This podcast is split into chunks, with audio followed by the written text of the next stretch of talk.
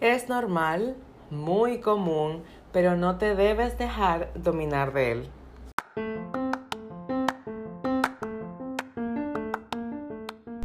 Hola danzora, bienvenida a Más que Danza, tu podcast semanal de crecimiento integral por medio de la danza. Soy Keren Jerez, directora de Centro Adorartes y paso por aquí una vez a la semana cada lunes para apoyarte en el crecimiento con estrategias, herramientas y recursos que van a apoyarte a despegar en este ministerio que has escogido para adorar el nombre del Señor. Disfruta el episodio del día de hoy, busca lápiz y papel, aprende y crece. Hola danzora, Dios te bendiga, feliz y bendecido lunes, feliz inicio de semana. Qué bueno que estás aquí con nosotros, de verdad. Gracias, gracias por tu fiel sintonía, por escucharnos, por compartirlo con tu equipo, por crecer junto con nosotras. Es un privilegio de verdad. Gracias, gracias, gracias. Si eres nuevecita por aquí, bienvenida. Soy Keren Jerez, mentora de danza y directora de Centro de Artes y cada lunes te acompaño para apoyarte a crecer, a desarrollar un ministerio que sea intencional, que sobrepasa la danza, por eso le llamamos al podcast Más que Danza, y sobre todas las cosas, llevarnos juntas hasta un punto de equilibrio en el que nuestra danza no sea la prioridad, sino nuestro amor por Dios. El día de hoy vamos a hablar sobre ocho pasos para superar el miedo escénico. Y tú dirás, si quieren, pero es normal, todo el mundo que se para en un escenario, en un altar, le da su miedito. Sí, es normal, es natural, yo diría más bien, no es normal, es natural. Sin embargo, no podemos dejarnos gobernar de que, ah, es natural, por la sencilla razón de que tenemos un mensaje que transmitir, tenemos una tarea ministerial que desarrollar y no podemos acomodarnos en, en ay, es que me da miedo, o mira, cada vez que yo voy a administrar tengo que ir al baño, o cada vez que voy a administrar me sude las manos. Es, bueno, es una reacción a ese miedito, a ese temor de, de pararnos en el altar. Sin embargo, tenemos que aprender a dominarlo. Y para eso nos dieron dominio propio. Sin embargo, dominar esta, este miedo no, no es algo de domingos, no es algo de un día.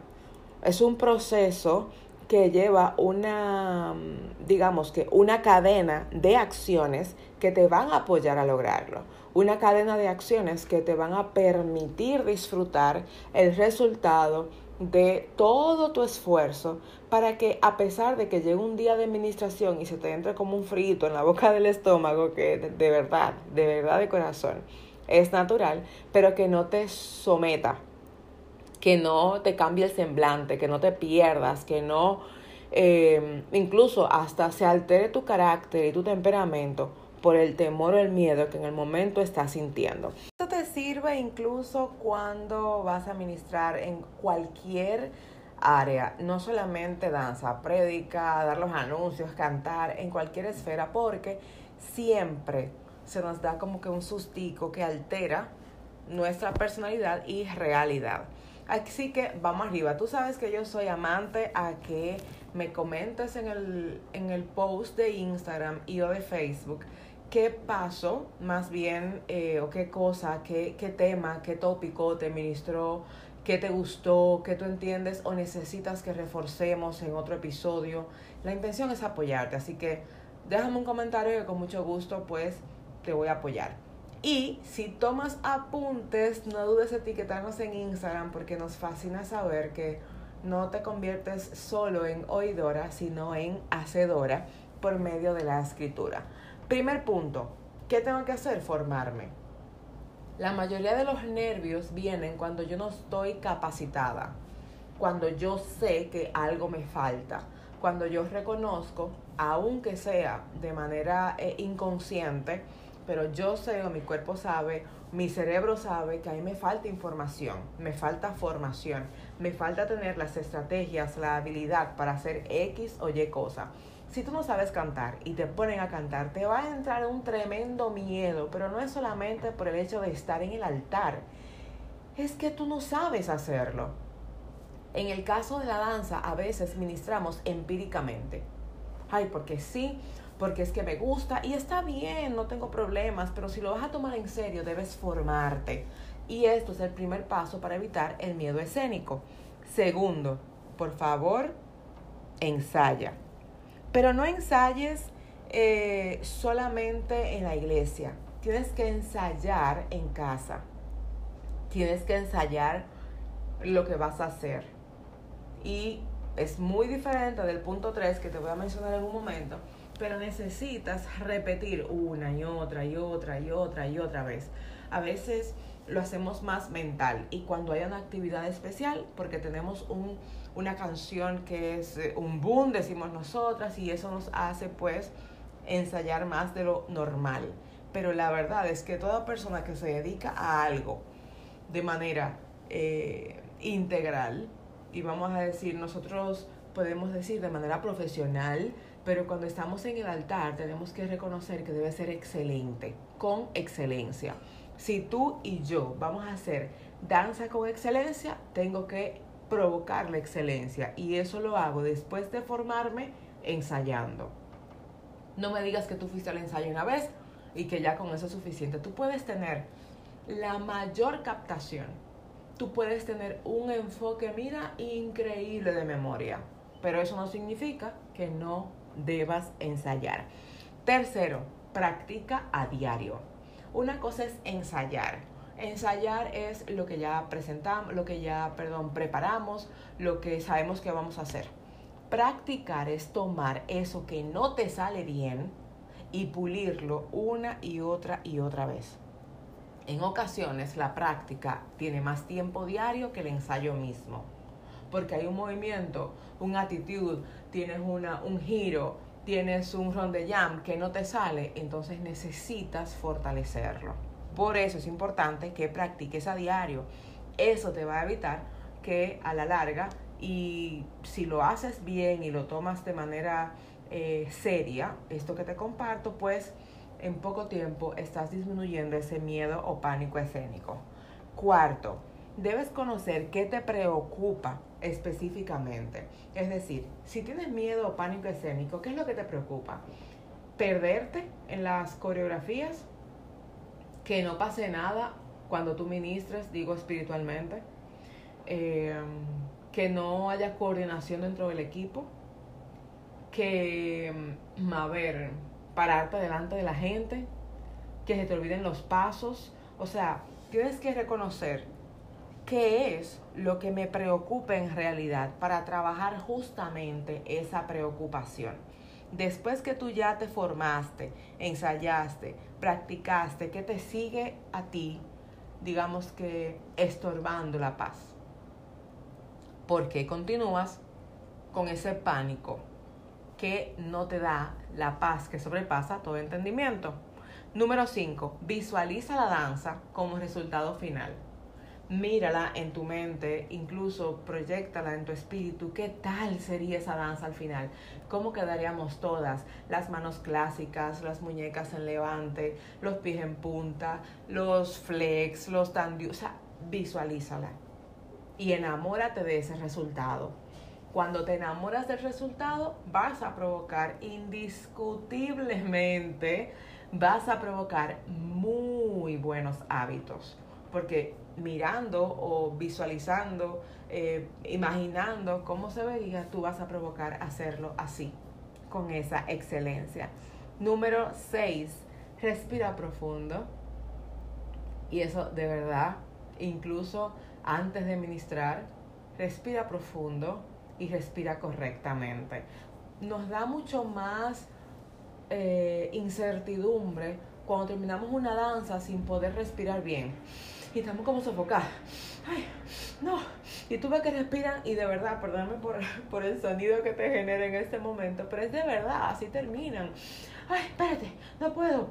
Y si viene jubileo después, ay, no, no, no, espérate, espérate. Y tú la ves mala, pero mala ¿Por qué? Porque no está respirando correctamente.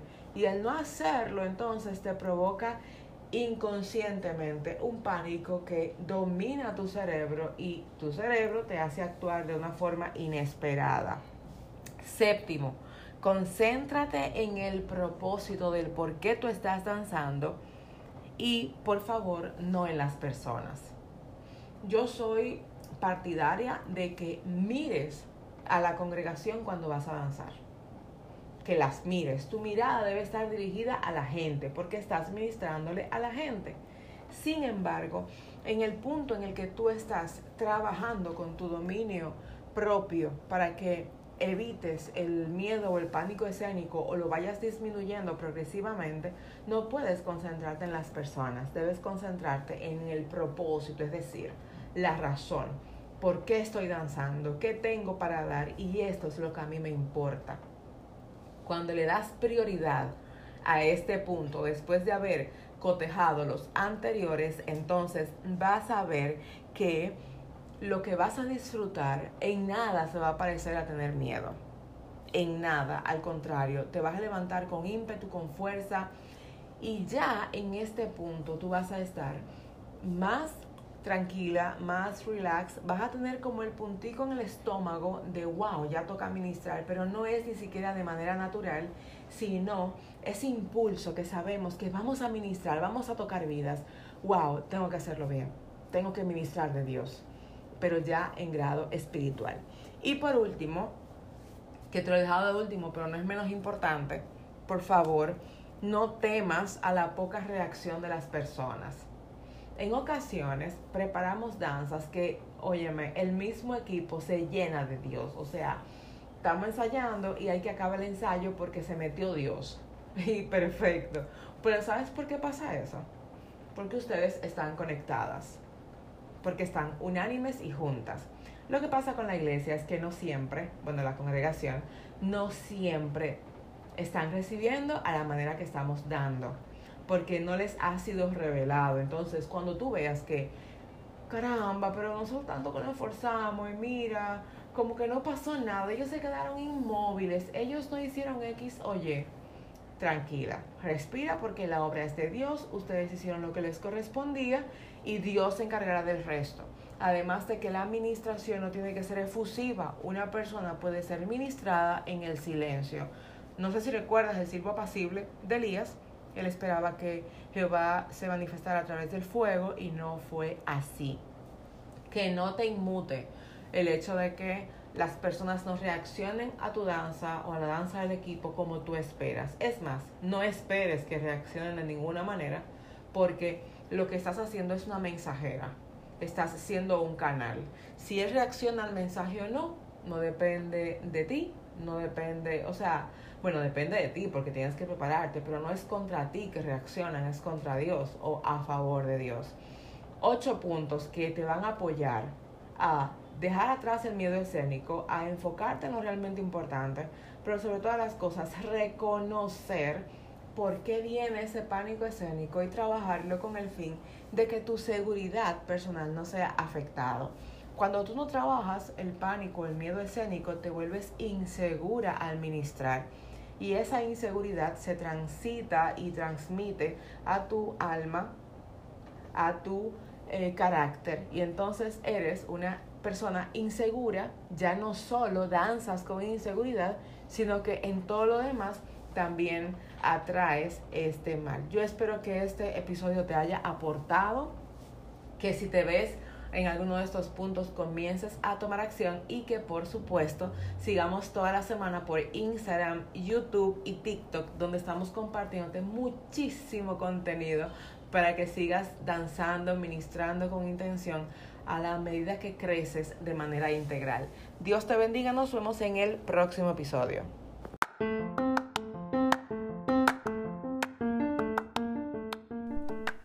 Concluido el episodio del día de hoy, pero no así nuestra comunicación. Recuerda que nos encuentras en Instagram arroba Centro Adorartes, donde cada día estamos apoyándote con el seguimiento del tema de la semana. También dirígete a nuestra página web www.centroadorartes.com. Obtén información de nuestras clases y la tienda para que enriquezcas tu conocimiento y también tus instrumentos para danzarle al Señor con lo mejor de lo mejor. Nos vemos el próximo lunes.